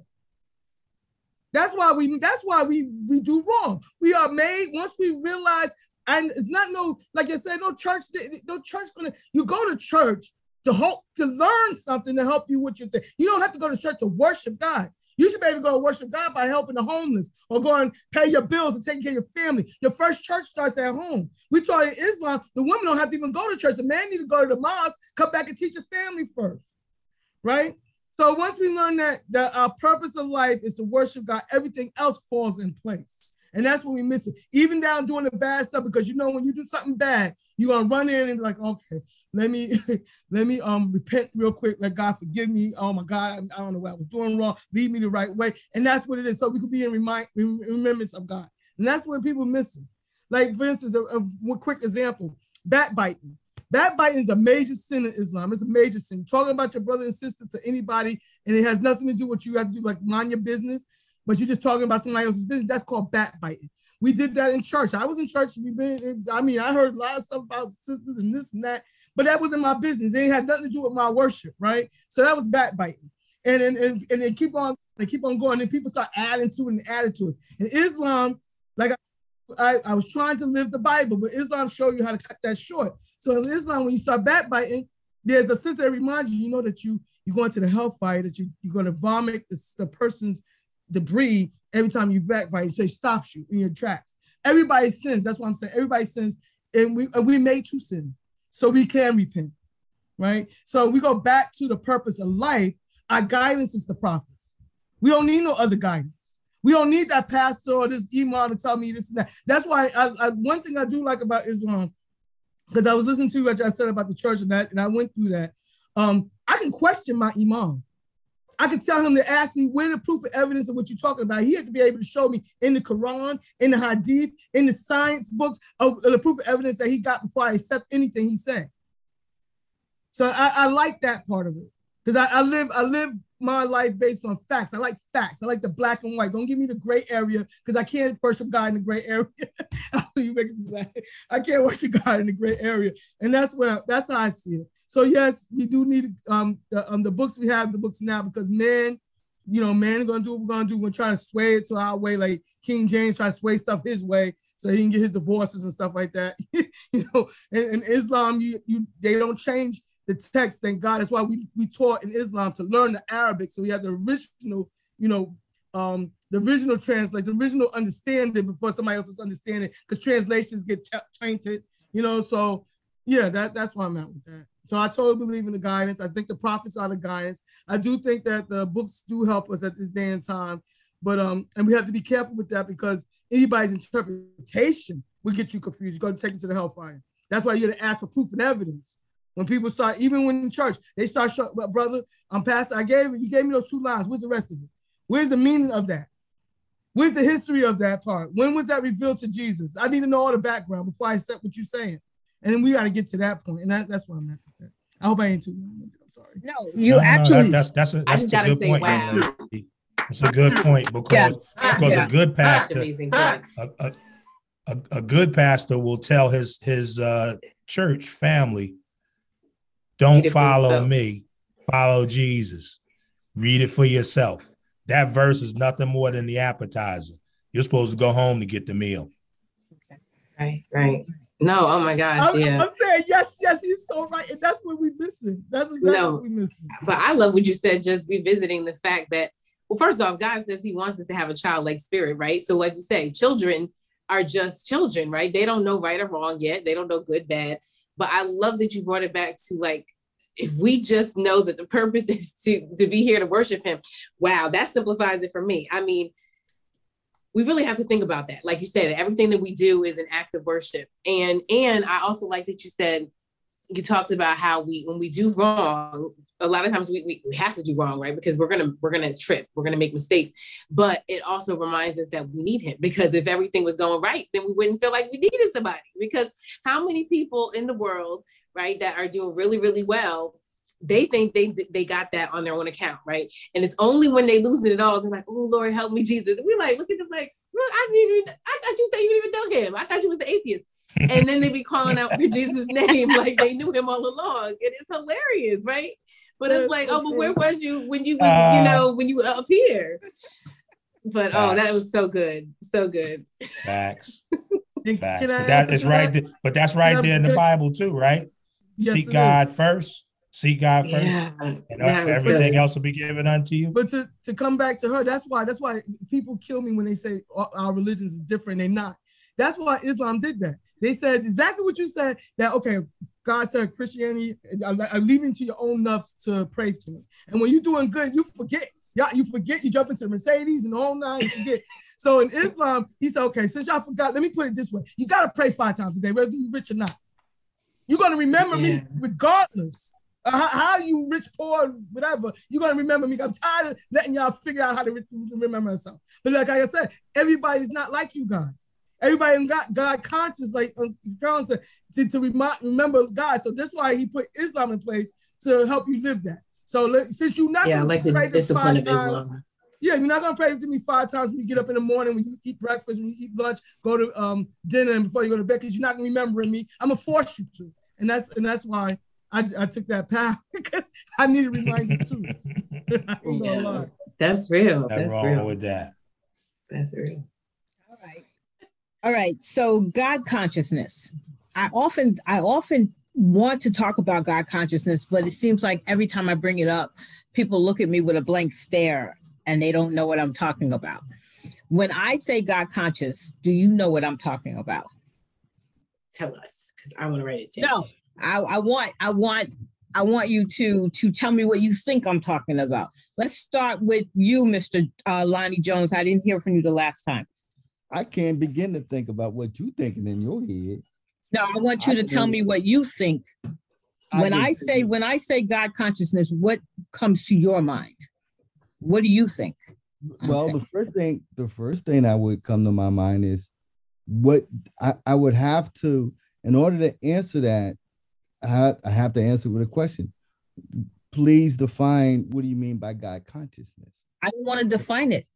But see, that's that's see, the whole point. I don't want if, but you want me to explain. What do you think it is? I'm not. I'm not asking you to to talk about what my definition of God consciousness is. I, I want you to tell me if I say, "What is God consciousness?" What does that mean to you? You, but you can't. You you you you you can't say what is God conscious because then I would ha- again I have to ask a question. Do you if you ask me the question next person dr caroline. Now if you ask me this question what is do you know what god's conscious means? Consciousness what does that mean? Do you have an idea of what that means? She I, knows. She wants I, to know what you think. That, that, I, I got that. I, I i got that. All right well I answer the question the way you just presented it then. Okay that, right. yeah. That yeah i had to put in a way that for me to answer towards you when when when I when I hear the term God, and then you talk about consciousness, then the word consciousness meaning something that's that's that's within the essence of your mind and then your understanding. So God consciousness to me is that I am conscious of the availability and the belief and the understanding that the term God does exist and God is real. So for me, it's in it's innate in my consciousness. I'm not unconscious of not knowing that God exists. I am also conscious in knowing that God exists, that I don't know all that there is to know about God. And that's why I continue to reach out to learn to increase my knowledge and understanding of God and God's interaction with his creation on this earth, with meaning all creation, especially human beings. So for me and my consciousness, when I think of God, when you say God, I think of this, this spiritual entity that is the surveyor, that is the creator of all life that exists before, now, and forever. So that's God consciousness for me, that he's real, that he lives um, not only among us, but lives in us and through us and and how does he live in us and through us through the teachings and understanding of jesus the christ and through the presence of the holy spirit that's left to be our comforter after after the fact being sure that we're always in a connectional perspective. And by me understanding that i'm always going to be within the consciousness and in my conscious of believing, accepting, and knowing that God's live. Mm. And then with that, no one can take that away from me because it's it is part of who I am. So you can say, Well, I don't believe in God. Well, then all I can look at you and say, Well, then I will pray for you. That's all I can do is pray that God will have mercy upon you and bring you understanding because you whatever you say, you cannot remove from me my foundation, my understanding, my consciousness of the faith and the belief I have uh. and and and and a God and how God exists. Can't you just can't. So it's like and okay. and, and and and last it's impossible to know all that there is God because the the the the amount of wisdom um, even though Solomon was considered being the, the the wisest man on on on planet, he was the wisest man on earth, but not the wisest existent. God is still that all wise, all knowing, all understanding, and we can't we can't comprehend that. That's beyond our comprehension. Okay, um, don't overthink this, guys. You're overthinking this. Uh, Vernae, uh, when I say what is God conscious to you, or okay, what do you think I mean by God? God okay. Well, I like I like that he did. He actually did get my wheels turning in terms of what that is when you break it down. God, Creator, something higher, something greater than myself, right? Um, that I can't see or, or I can't touch, but just knowing that He's there, right? And then the conscience part is the awareness. So to me, God conscience is the knowledge of God, the the knowing of of God, knowing knowing of a creator, or something higher than yourself, and and having awareness of that. That's my short answer. okay, Keith, what's your short answer? My short answer is knowing, just like uh, Vernae said, knowing that there's there is something out here much higher than myself there because I because I, I I didn't I know I didn't come from an ape. I know that for a fact. I didn't come from an ape. But whatever it is and whoever it is I came from, God consciousness for me is my desire to connect to that so that that can lead me down the path that it intended for me to go. That's it. Okay. Al Jones, do you have a God conscious? Uh, not particularly, but when you say those words to me, it's just the thought process of uh, knowing what you know about, uh, you know, your perception of what God is. And so when you say God's conscience to me, it's what I perceive God to be. And the fact that, you know, just what all knowing, all powerful, all seeing, that would be the conscience of God. Like I have a conscience, that would be God's conscience, in my opinion. Okay, Khadijah. God conscious to me means to um just to be aware that there's a higher power than you, that there is something that's in control of everything that you do, and that you have to answer for something eventually. So to me, that's God conscious. Like the brother Harvey said, I like brother Harvey. brother Harvey said, "We ain't come from no AIDS," because the Bible tells you you ain't come from no AIDS. He told you how man came. So that you know, like you, once you understand how man came, like people look look at the see the word. I'm gonna just say this: the word religion kind of puts us in a, um, a little box. When you say way of life, and these are the textbooks that we have to read, then it makes it a little bit better to understand that God consciousness means that we're trying our best to to to to to worship the higher power based on our understanding and our studies, our constant studies of who He is right? Because we're going to be learning for our rest of our life. When we say books, everybody say, okay, you're 12th grade, you finish a book. We don't finish until we die. The Bible tells you that you study from the cradle to the grave. So long as you're studying every day to improve yourself for God, that's how you stay conscious that He's a, He's there, that He sees all that you're doing. Um, um, I love when y'all keep saying that God's the all-seeing, all-knower. In Islam, we have a thing called 99 attributes where we say God's the all-knowing, God's the best of judges, God's the best of witnesses. God's the most merciful. God's the most gracious. All that is, is an attribute to him. And that makes us conscious that we have something else that we have to answer to, regardless of what title you want to put yourself on. Right? All of us on Judgment Day, when we stand here all together and, and crying and hoping that God put us in heaven, ain't nobody gonna say here, oh, I'm Christian, I'm Muslim. No, anybody gonna say that. Like, God, look, I tried to do everything I did. Here's my scale. Please weigh heavy on this side. Show your mercy on me and let me in. That's you know that one. That's that's where I'm at with it. I know I, I ain't getting in, so y'all pray for. Man, so say that. Think about that lately. Oh my we all getting in. Right. We all getting in. Right. You right. know what? Let me say Lord, I'll be like, help me, Jesus. Let, I'm like, I, am just not good enough. I'm let like, me tell you how God. Let me tell you how we don't know God's mercy or graciousness or anything like that. Let me tell you how we don't. There's a um thing we call hadith, and hadith is authentic statements that the um, people write down that the prophets said before they pass away. They write down right there on the spot, so it won't be interpreted by somebody else putting their two cents in.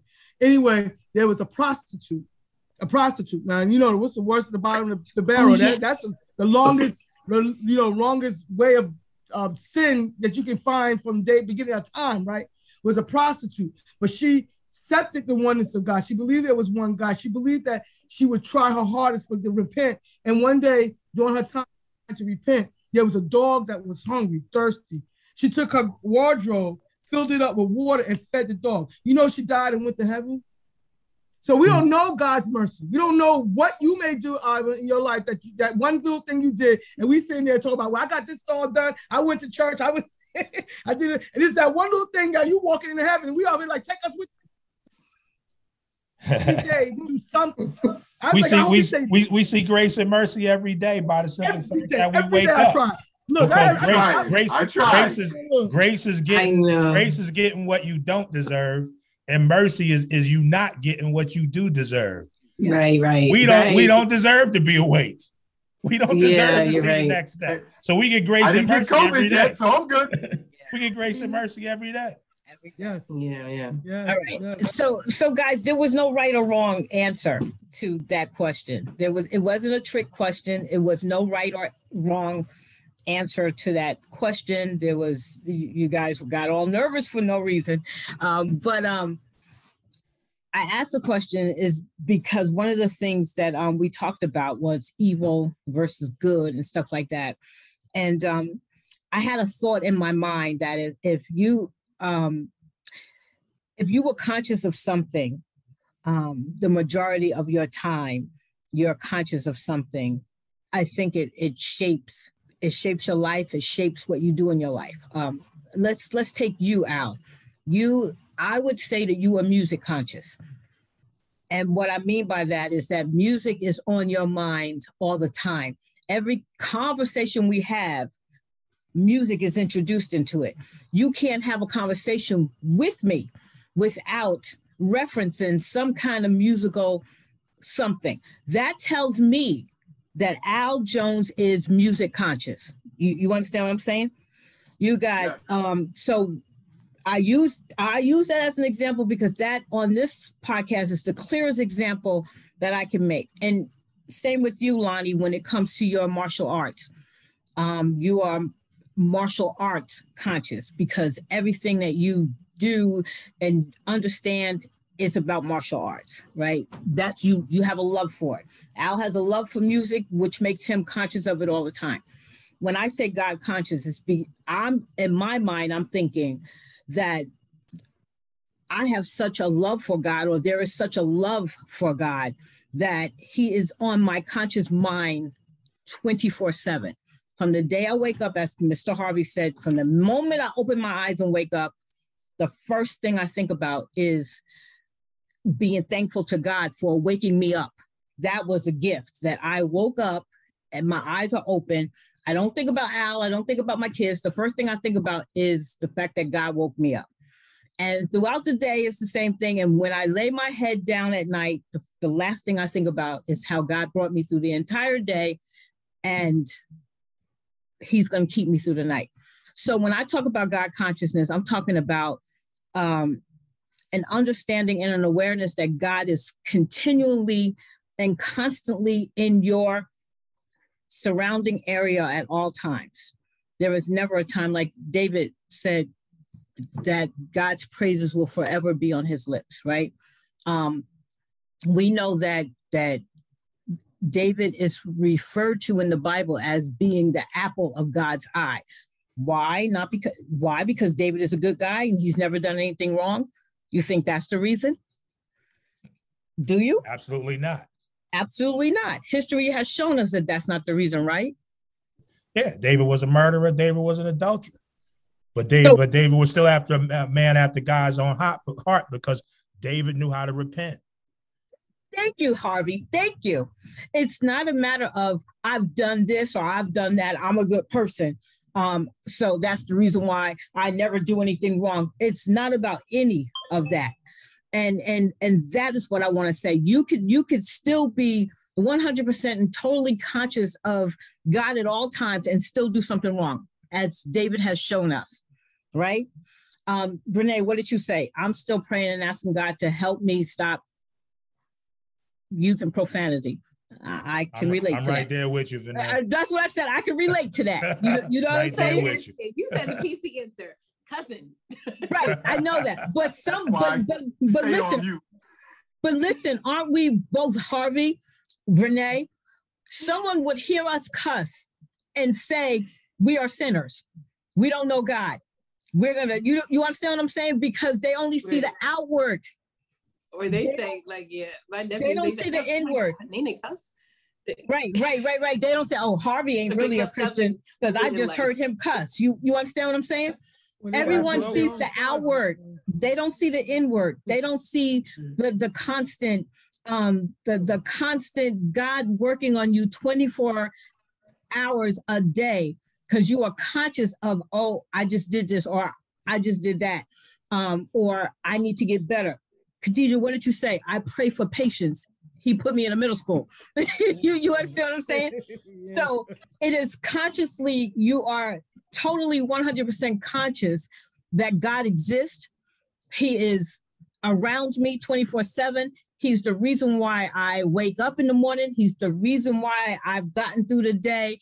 So being God conscious to me is just simply having an understanding that I may not be perfect, but I know all I got to do is say, God forgive me, God help me, um, please take this away, or whatever the case may be. To not be God conscious is, and this is where Al talks about the evil in the world, to not be God conscious is to literally not think about God at all. in anything that you're doing. I'm gonna kill this person because uh, I, I God's never in the mix. I'm not worried about God's gonna strike me dead because I'm not thinking about God at all. I think gonna say, God, please don't let me get caught. but they're not thinking about God in that moment. You you understand what I'm saying? So that was my only reference to being God conscious and not being God conscious. I'm not music conscious. I like music. And when I hear something nice that I like to hear on the radio, I'm going to sing or whatever. But I don't think about music 24 7. I don't think about music at all unless a good song come on that I want to sing. You understand what I'm saying? That's why I made the reference about Al being music conscious. And you, you understand everything about Al's life is music related. Every story, everything he says, everything he does has a musical reference to it. You, you follow what I'm saying?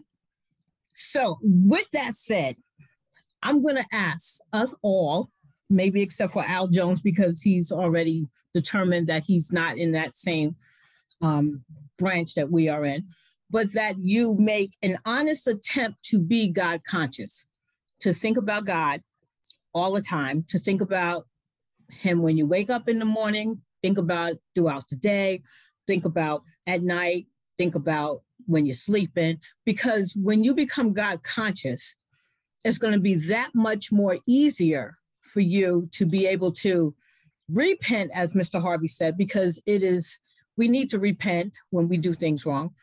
We're going to be so much easier for us to do that.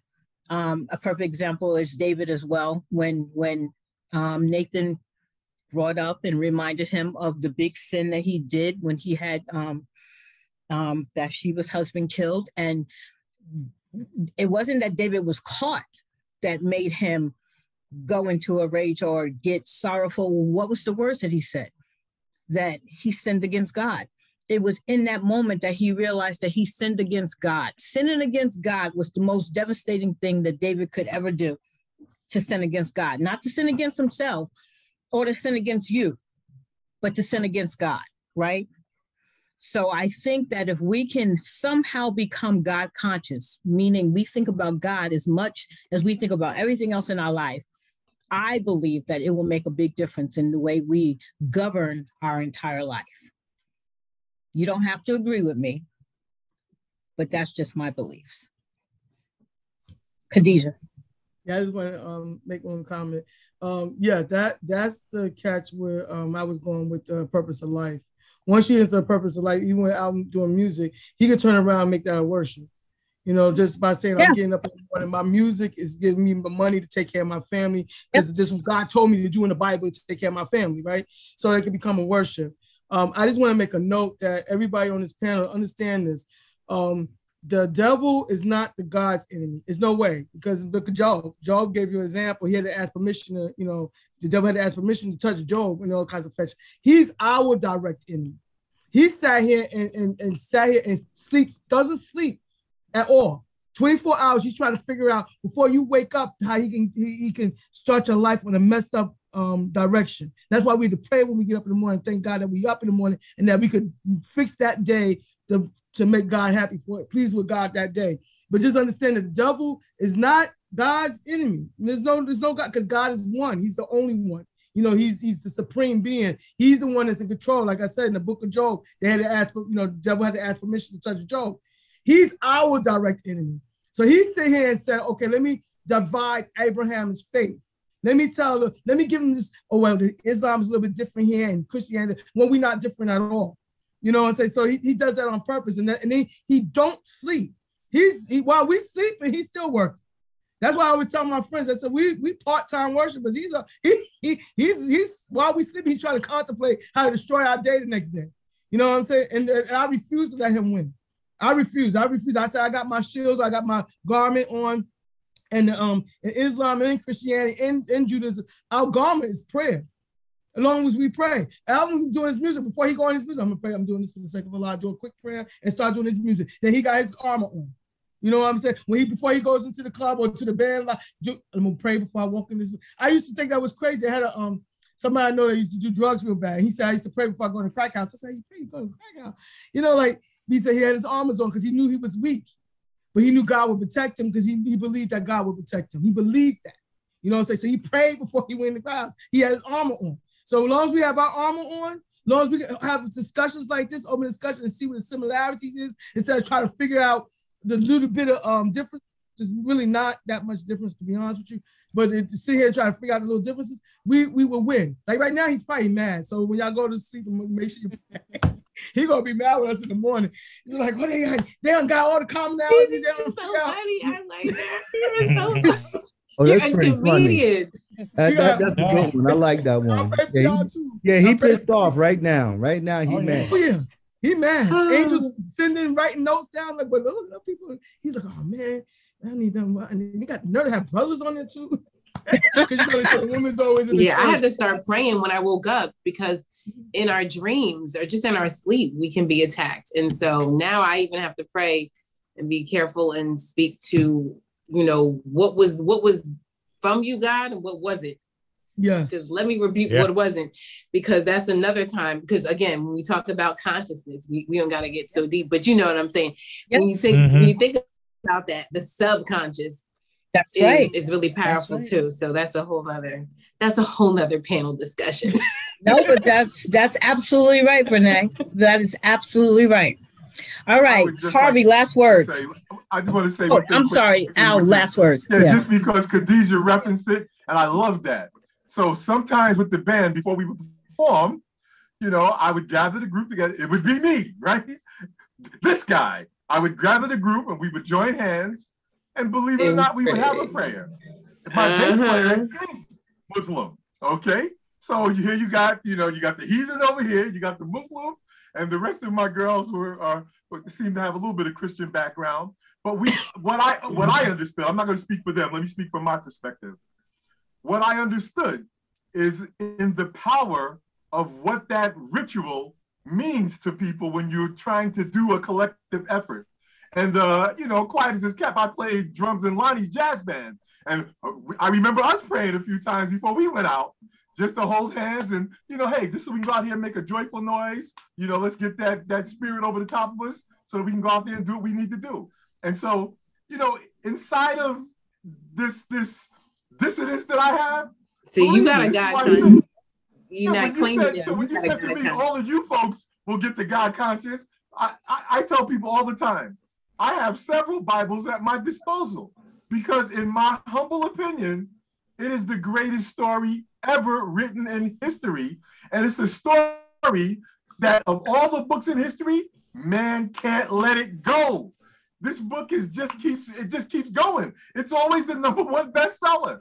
Anything that has that kind of power, I need to read enough of it so I can understand it and talk about it intelligently. Maybe if I don't absorb it and feel it deeply inside me, I need to know. So when you talk about these stories, these are not foreign concepts to me. I understand these stories. I love David. David's one you of my favorite characters. Joseph is my man, you know, because he was the young one and he superseded his brothers. I, I love all these stories because to me, these are stories you can take throughout your life and as you're speaking and ministering to other folks, you know, you got to meet them at common ground. And if you can talk that language, you can get them in the door with you. Indeed, indeed, brother. Cold, coldest book out there because it's got everything in it: sex, murder, money, deceit, deceit redemption.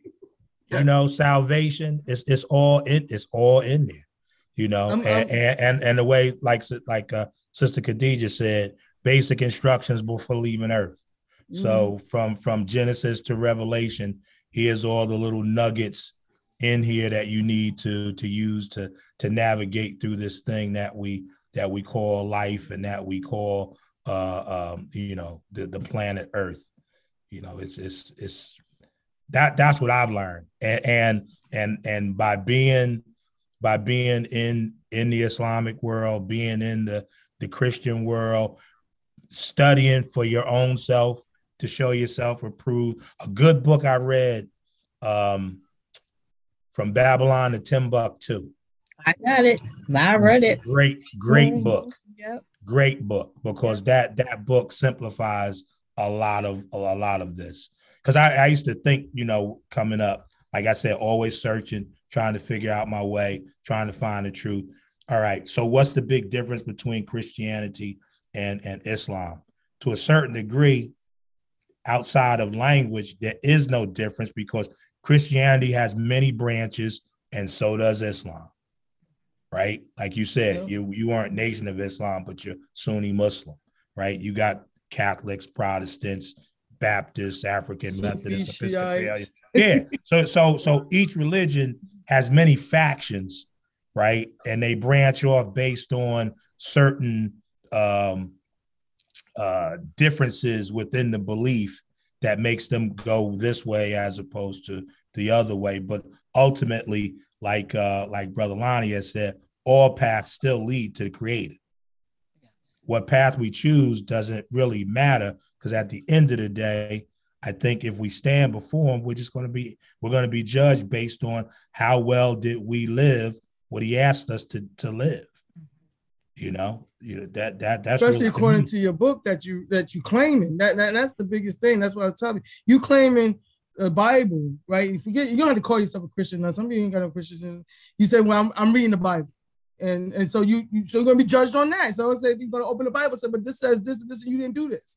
This says this, this you didn't do this." And, or, mm-hmm. this said this, this, and you did the best you can. It, it depends on the book. So I totally agree with that. Yeah, I, I mean, Jesus. I mean, the way I understand it, Jesus basically came along to try to simplify everything. Because mm-hmm. in the Old Testament, the Old Testament it was nothing but laws, and yeah. in the Old Testament, God would scare you to death. Yeah, we couldn't because, live because because no you screw up, you're done. Yeah. You're yeah, struck dead right away. Mm. If you don't have no cows or no goats or no sheep to put up on the altar and get some blood going and some burnt offerings up in the air, Mm. You done. Mm. You screwed up, you're dead.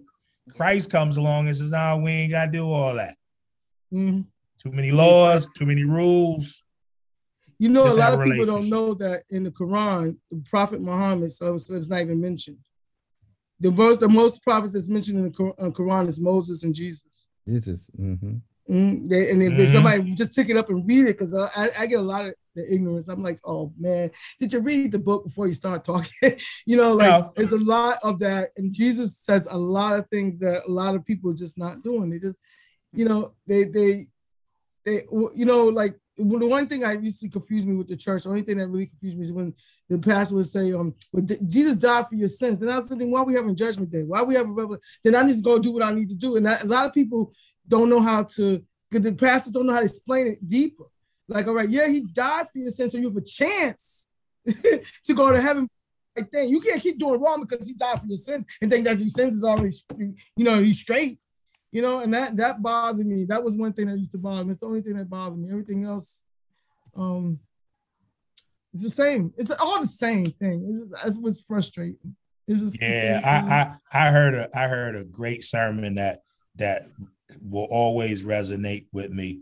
And it was it was um, labeled the crowd within a crowd. And and and um, it was spoken right around um, easter sunday from the from the scripture talking about jesus coming to town on the donkey and the, and the masses of people that were coming out there. And when you break it down you have folks that were coming because they heard of this messiah and then you had people that were coming because they heard Lazarus had been raised from the dead. So they wanted to see if he was really alive. Then you also had people that were coming there, most likely just for the sake of being part of the crowd, for whatever the reasons might be. Then you take that and you move that into today's world. Mm-hmm. People come to church for any number of reasons. Yeah. You have people who come to church simply because they, they want to be seen. They're the ones who have to, they got, they drive the latest car, they wear all of the latest clothing, they wear all of the expensive jewelry, uh, handbags, whatever the case might be. They want to be seen. Uh, you have folks that come there because they come for all of the gossip. They come to to to get into each other's business and so on and so forth. You got people who come there strictly for networking purposes. Yeah, then you have you have people who come there because they really want to hear the word and they want to know how to apply it to their life so that they can get through the day and get through the week. Yeah, and they pay it, they pay attention to not just the verse, but they pay attention to being advised to go home and read for themselves in order to show themselves approved. Mm-hmm. So there's always the crowd within the crowd, and you have to ask yourself the question: What are you there for? There's, there's also and, another and and, and and and the moment the moment you do that, you walk through the door with the clarity. I don't have time to hear so and so's story. I'm not yeah. interested in so and so's new car or their shoes. Yeah, that's yeah. a nice suit, but have a nice day. Yeah. I don't care who it is that's sitting in what they think is their favorite seat. I can go sit in the corner. I can sit in the back. I don't have to sit up front. I just want to hear what this person has to say and how does what they say apply, make how how is that applicable to my life for, for today and for this week. So let me take that, go home, read around that verse so I get the full context of it, apply yeah. it to my life, and then go do what I'm supposed to do.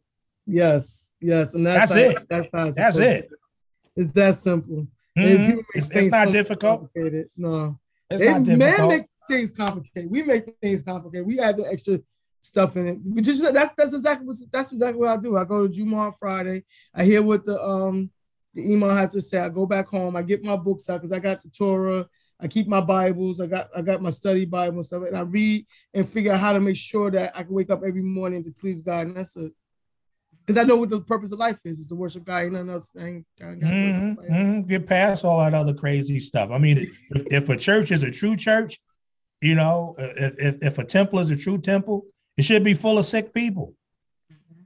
Because we're there to get well. It should be full of sick people. That's true. Jesus said he didn't come for the he didn't come for those that thought they knew it all.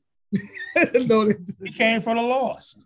Yes. He came for the lost. You know what I mean? There, there, there was a reason why, you know, in one of the stories, you got this this Pharisee who's standing there at the at the altar praying and talking about waxing poetically about all the money he gave and what he does and this, that, and the third, and, and the whole nine. And then you have a tax collector that simply says, Lord, forgive me, I'm a sinner.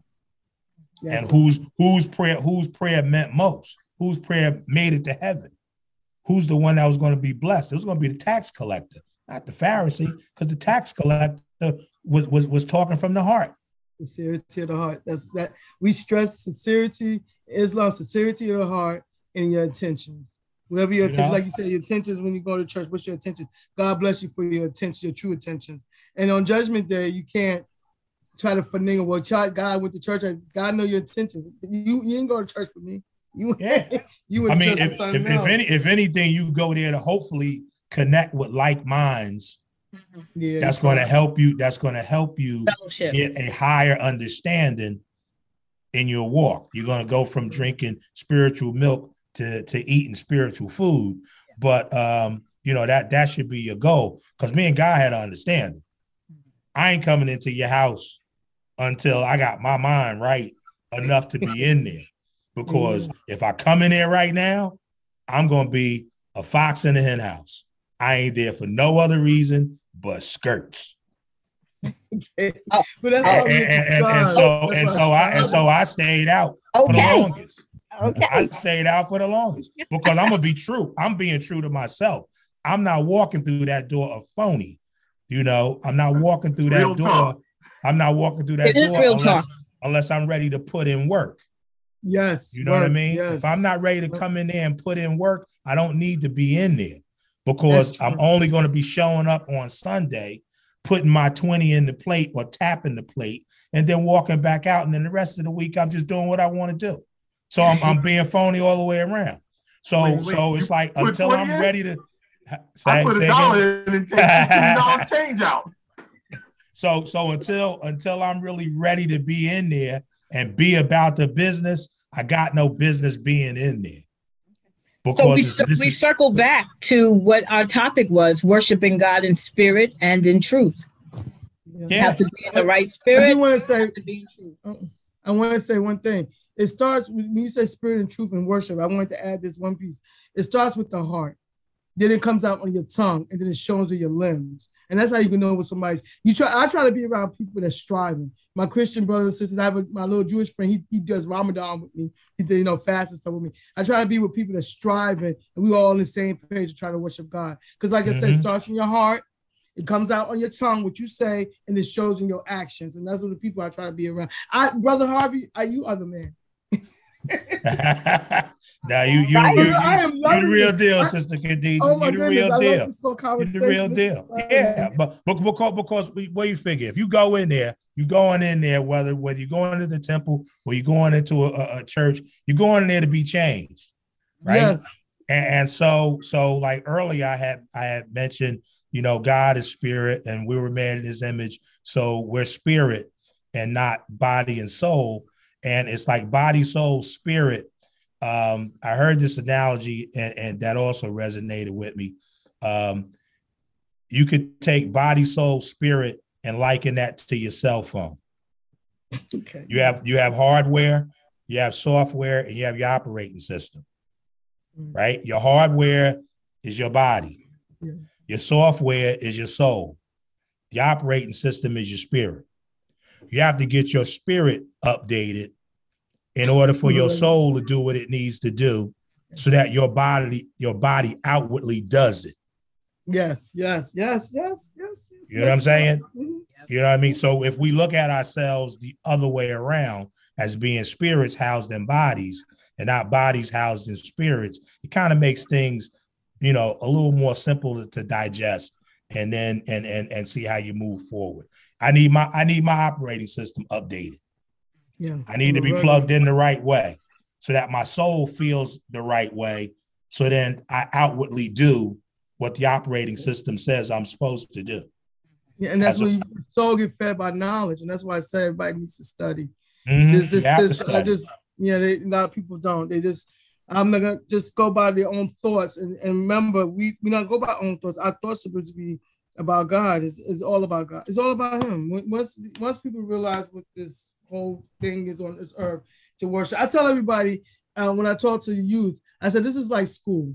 You have your elementary, you know, you're introduced to something. You have the high school and college, and you figure out where your career is going to be. It's going to be in hell or it's going to be in heaven. That's what you got to figure out. Hmm. So you're in school right now, and you're in school, and for the rest of your life till you die, and whether your diploma is to hellfire or heaven is your choice. You know, and that's how I look at it. But yeah, this, this is a great conversation. Well, I'm, I'm so glad that you guys are having a great conversation because I'm going to say I hope that you all have gotten something from this. We are done with this portion of uh, my year long series on religion. Um, I'm coming back again um, in January, beginning in January. I have a co host, actually, Brother Lonnie is my co host. And um, I'll be starting a new series entitled The Power of Words. Um, again, I always have a theme in mind because I always want to bring something to the forefront. What I'm trying to bring to the forefront in my series is we have to be mindful of the way we talk. We have to really, we talked about intentions, right? We have to be intentional about our speech because out of our mouth comes life and out of our mouth comes death.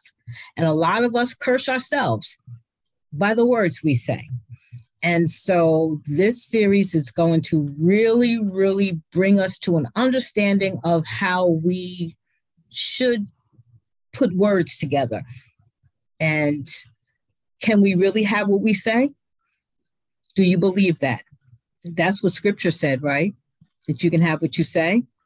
So, what are we saying? And how are we putting the right words together? What are we what are we doing to to bring about the kind of life that we want to have? Are we saying the right things? Are we saying the wrong things? Are we cursing ourselves before we have an opportunity to to receive the blessing? Do we not know the right words that we need to say? And what does that consist of? Prayer.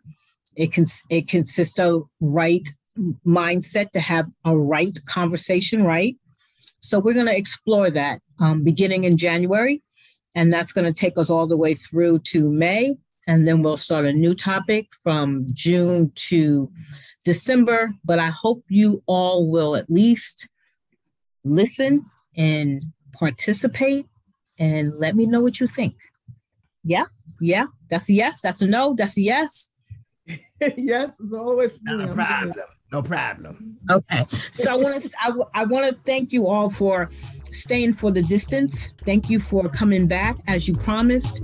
Thank you for this conversation, which I think was amazing. All of you are amazing. So thank you very much.